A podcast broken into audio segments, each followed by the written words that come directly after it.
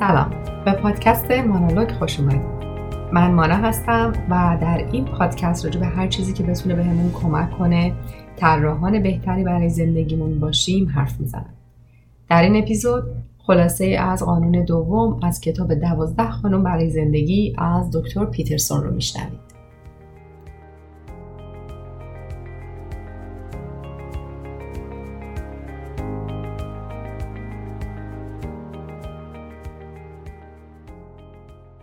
فصل دوم رو شروع می‌کنیم با قانون دوم. با خودتون مانند کسی رفتار کنید که مسئول کمک به اون هستید.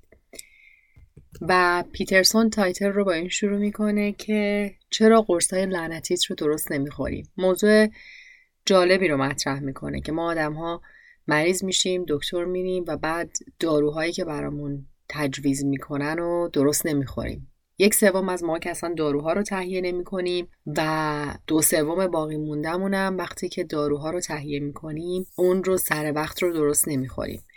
ولی میگه همین آدم ها اگر که مشکلی برای سگمون پیش بیاد یا یکی از حیوانات خانگیمون و اونها رو به دامپزشک ببریم داروهایی رو که دامپزشک میده این رو استفاده می‌کنیم برای حیوانات خانگی و سگهامون و مشکلی هم باهاش نداریم. حتی وقتی مریضی های سختری مثل دیالیز کلیه هم وجود داره و پیوند کلی و بعد داروهای خورده بشه که به نجات جون اون فرض کمک می‌کنه باز هم انگار که جورایی با خودمون سر لجبازی داریم این داروها رو درست مصرف نمی‌کنیم. پیترسون شخصیت جذابی داره به خاطر اینکه فقط یک روانشناس نیست.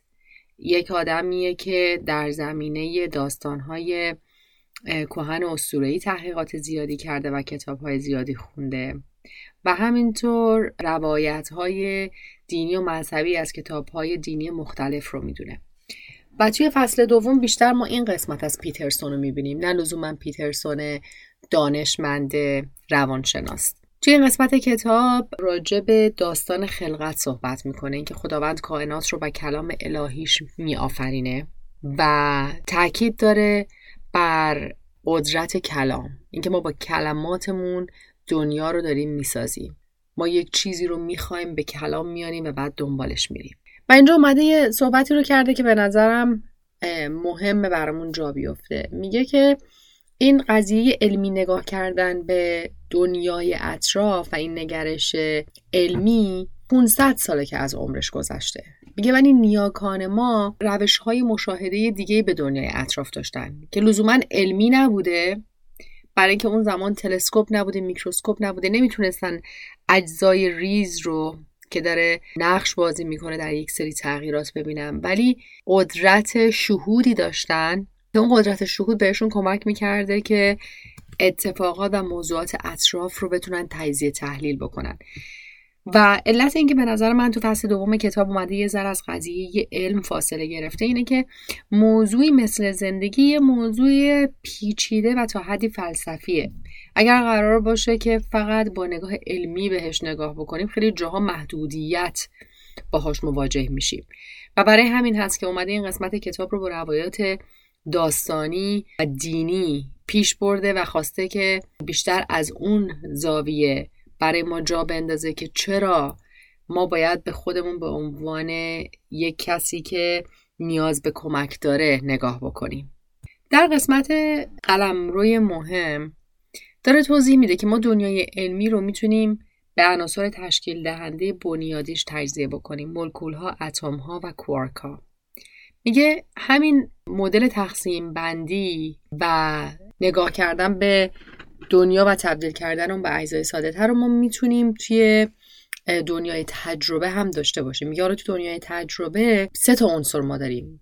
نظم بینظمی و دنیای ما بین این نظم و بینظمی. به نظرم اینجا مهمه که برای خودمون یه مقداری بیشتر جا بندازیم که نظم و بینظمی از نگاه پیترسون چیه و برای اینکه این رو بهتر متوجه بشیم باید از اون معنی که راجع به نظم و بینظمی توی ذهنمون هست و تعاریفی که باهاش آشنا هستیم یه مقداری دور بشیم یا حداقل زمانی که این کتاب رو می‌خونیم هر جا با واژه نظم و بینظمی روبرو میشیم این تعریفی رو که پیترسون داره راجع بهش می‌کنه به خودمون یادآوری بکنیم.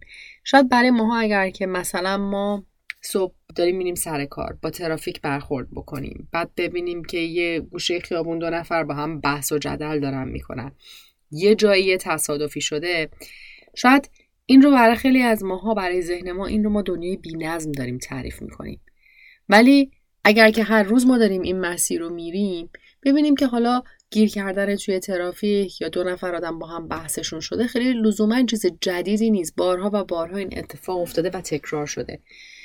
پس برای ما آشناست. پس پیترسون هر جا داره راجع به نظم حرف می‌زنه راجع به موضوعی صحبت می‌کنه که برای ما آشناست. و هر جا داره راجع به بینظمی حرف می‌زنه هر آنچه که خارج از این دنیای آشنایی وجود داره دنیای بینظمی محسوب میشه. پس نظم از نظر پیترسون یه قلمرو شناخته شده است.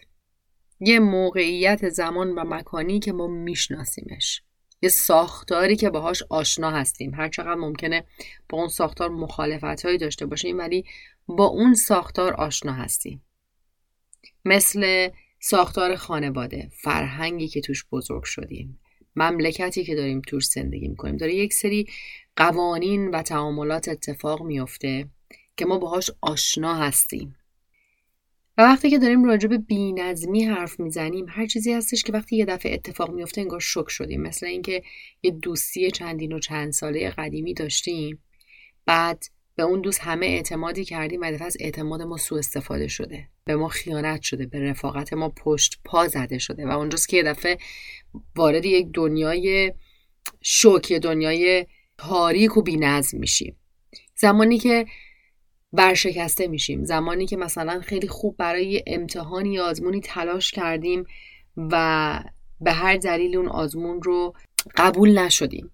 پس وقتی که داریم راجع به نظم و بینظمی حرف می‌زنیم راجع به اون معنی عامه که باهاش آشنا هستیم حرف نمی‌زنیم. راجع به چیزی حرف می‌زنیم که آشنا و غیر آشنا حالا جالب من این قسمت کتاب رو که میخوندم یه مقدار یاد مهاجرت خودم افتادم. چه جالب. انگار که ما توی مسیر مهاجرت یک دفعه از یک دنیای نظم از یک کشوری که میشناسیمش قوانینش رو می‌دونیم تعاملات آدم ها برامون معنی میدن و توی این تعریف دکتر پیترسون دنیای نظمیه که ما داریم توش زندگی می‌کنیم وارد دنیایی میشیم که بی نظمه نه فرهنگش رو می‌دونیم نه تعاملات آدماش رو سر در میاریم. مدل حالا اگر که داریم کار می‌کنیم مدل کاریشون فرق داره. پس از یه دنیای نظم داریم وارد دنیای بینظمی میشیم که مقداری زمان می‌بره که بتونیم دوباره تو اون دنیای بینظمیه کم کم شروع بکنیم نظم رو برای خودمون تعریف کردن و بعد خودمون رو قرار بدیم در دنیای بین نظم و بینظمی. حالا چرا این دنیای بین نظم و بینظمی مهمه؟ برای اینکه پیترسون میگه دقیقا جایی هستش که ما معنای زندگی رو پیدا می‌کنیم. دقیقا جایی هستش که ما یه پامون رو گذاشتیم توی جایی که مستحکمه استنباط داره میشناسیمش و یه پای دیگهمون توی این قسمت بینظمه که دائم در حال حرکت و با اتفاقاش مقدار شک میشیم برامون عجیبه. تا حالا تجربهش نکردیم و دقیقا اونجا هستش که باید بایستیم و جلو بریم برای اینکه بتونیم هم ثبات و اون اون peace of mind رو داشته باشیم و هم بتونیم همزمان رشد بکنیم.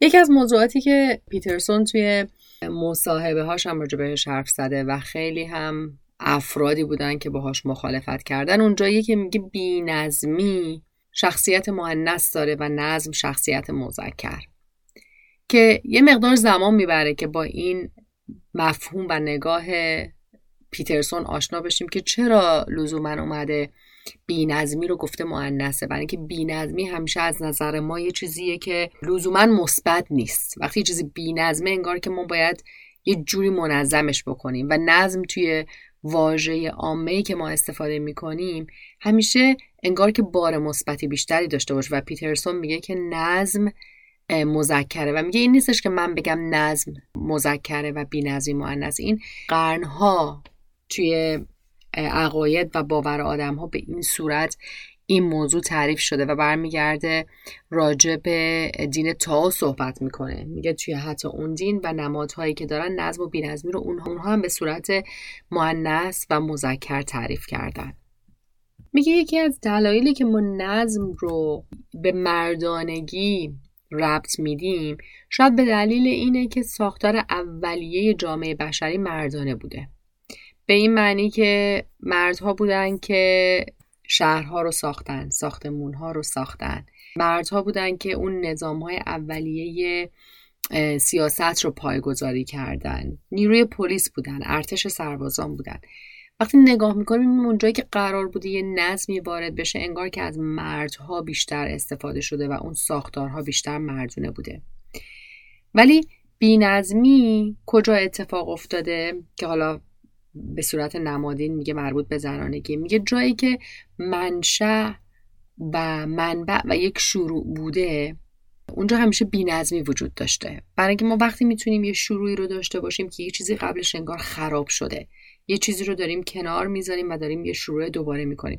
برای همین این بی نظمیه باید وجود داشته باشه که بعدا از دل اون یه نظمی بیرون بیاد. بنابراین اگر به این مدل به نظم و بینظمی که توضیح میده نگاه بکنید لزوما اون رو مثبت و منفی نمی‌بینیم. دو تا در حقیقت استیت یا وضعیتی داریم می‌بینیم که هر دوتا نیازه برای اینکه ما بتونیم خلق بکنیم و منظور از پیترسون این نیست که اگر که داریم راجع به بینظمی حرف می‌زنیم و بینظمی رو زنانه داریم تلقی می‌کنیم به این معنیه که داریم راجع به یه موضوع منفی صحبت می‌کنیم. ما هم نظم رو باید داشته باشیم هم بینظمی. نظم تنها کافی نیست.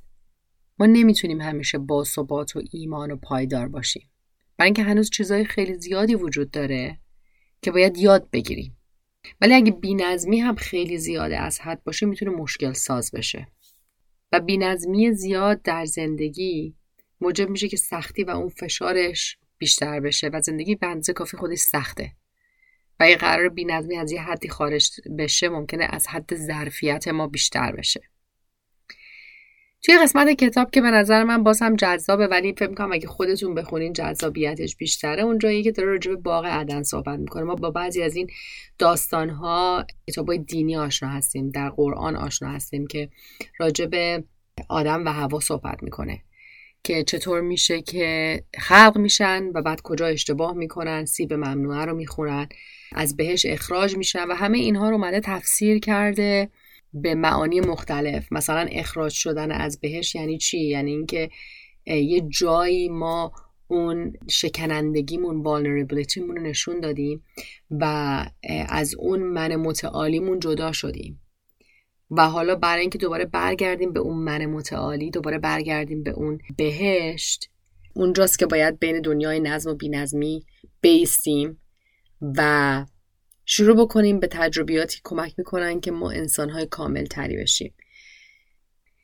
وقتی تمام این داستان رو توضیح میده که ما از گذشته خیلی دور از آدم و هوا به چه روشی به اینجا رسیدیم اینو یه جورایی خیلی زیرکانه به نظر من داره ربط میده به این قضیه ای که چرا به اول برمیگردیم به اول فصل که چرا آدم ها وقتی مریض هستن میرن دکتر قرص می‌گیرن قرصشون رو نمی‌خورن. میگه برای اینکه خیلی از ماها در درون خودمون می‌دونیم که کجاها آدم های شروری هستیم. کجا هست که اون قسمت های لایه های تاریک وجودی داریم و انگار که یه جایی به خودمون ارزش نمیدیم.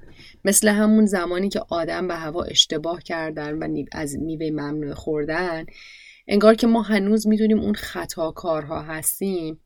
اینجا هم وقتی که قرار از خودمون مراقبت بکنیم انگار که از دست خودمون عصبانی هستیم فکر نمی کنیم که ارزش داریم. وقتی حتی در معرض مریضی های سخت هستیم و دارو به ما داده میشه که داروها رو استفاده کنیم از خوردن اون داروها یه جوی سرباز می‌زنیم. کم کم به اواخر فصل که نزدیک میشیم و داره جمع بندی می‌کنه میگه با, با وجود اینکه لایه های تاریکی وجود داریم ولی انسان توانمندی برای فداکاری کردن هم زیاد داره. برای دوست داشتن و عشق ورزیدن عمیق هم زیاد داره. و میگه من کم ندیدم توی افراد دورو برم با کسانی که کار کردم که چقدر عمیقا برای کمک به دیگران از خودشون گذشتن و حاضر شدن که فداکاری بکنن. یه قسمتی رو که توی بعضی از مصاحبه های توی یوتیوب هم می‌تونیم پیدا بکنید. خیلی به تشویق اهمیت میدیم که زندگی به اندازه کافی سخته. اگر می‌بینیم یه نفر داره یه کار خوب انجام میده هر چقدر هم اون کار کوچیک تشویق بکنیم همدیگه رو. یه جورای انگار پشت شونه همدیگه بزنیم بگیم که دمت گرم. با وجود اینکه زندگی سخته ولی تو همچنان داری تلاش می‌کنی. تو همچنان داری جلو میری.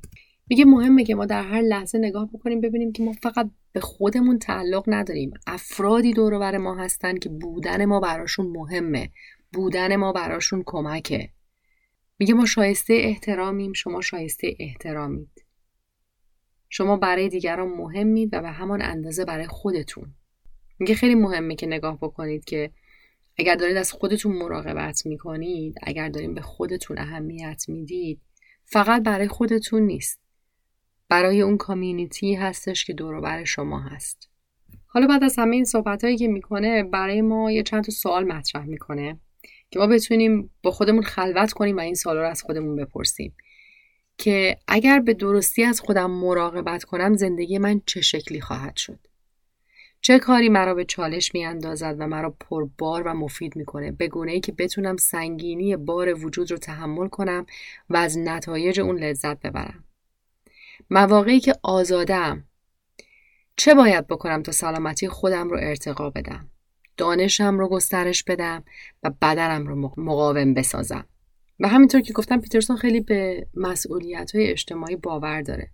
یعنی میگه دنیا داره در مسیر خودش به جهت های مختلف میره و بعضی وقتا منحرف میشه. ولی ما می‌تونیم طوری دنیا رو هدایت بکنیم که یه مقداری نزدیکتر بشه به بهش و از جهنم دورتر بشه. میگه دنیا در مسیر خودش داره به این طرف و اون طرف منحرف میشه. میگه ما می‌تونیم دنیا رو طوری هدایت بکنیم که بیشتر نزدیک به بهش بشه و اندکی بیشتر از جهنم دور بشه. و حالا اینجا جهنمی که صحبت می‌کنه بیشتر راجع به جهنم فردیه. و میگم پیترسون توی صحبتاش خیلی باور داره که ما خودمون یه رنجای اضافه رو به خودمون وارد می‌کنیم. بعضی وقتی جهنم های رو برای خودمون می‌سازیم. و اینجا تاکیدش به اینه که نگاه بکنیم ببینیم توی این سطح فردی سطح شخصی من چطور می‌تونم یک بهشتی برای خودم بسازم و از جهنم اندکی دورتر بشم. و میگه اینطور باید شروع بکنیم که با خودمون مثل کسی رفتار بکنیم که مسئول کمک کردن به اون هستیم. خیلی از ماها وقتی یه نفر به کمکمون احتیاج داره با تمام قوا تلاش می‌کنیم که بهش کمک بکنیم. حتی اگر این فرد از افراد نزدیک خانواده هم نباشه. ولی به خودمون که می‌رسه داریم سهل انگاری می‌کنیم. پس در حقیقت داره میگه بیاین این زاویه دید رو به خودتون داشته باشین. اگه شما اون دوسته باشید اون آدمه باشین که نیاز به کمک داره از فردا چه کارهایی می‌کنید که به این آدم کمک بیشتری بشه؟ همونطور که گفتم فصل دو کمتر راجع به قسمت های علمی قضیه صحبت کرده.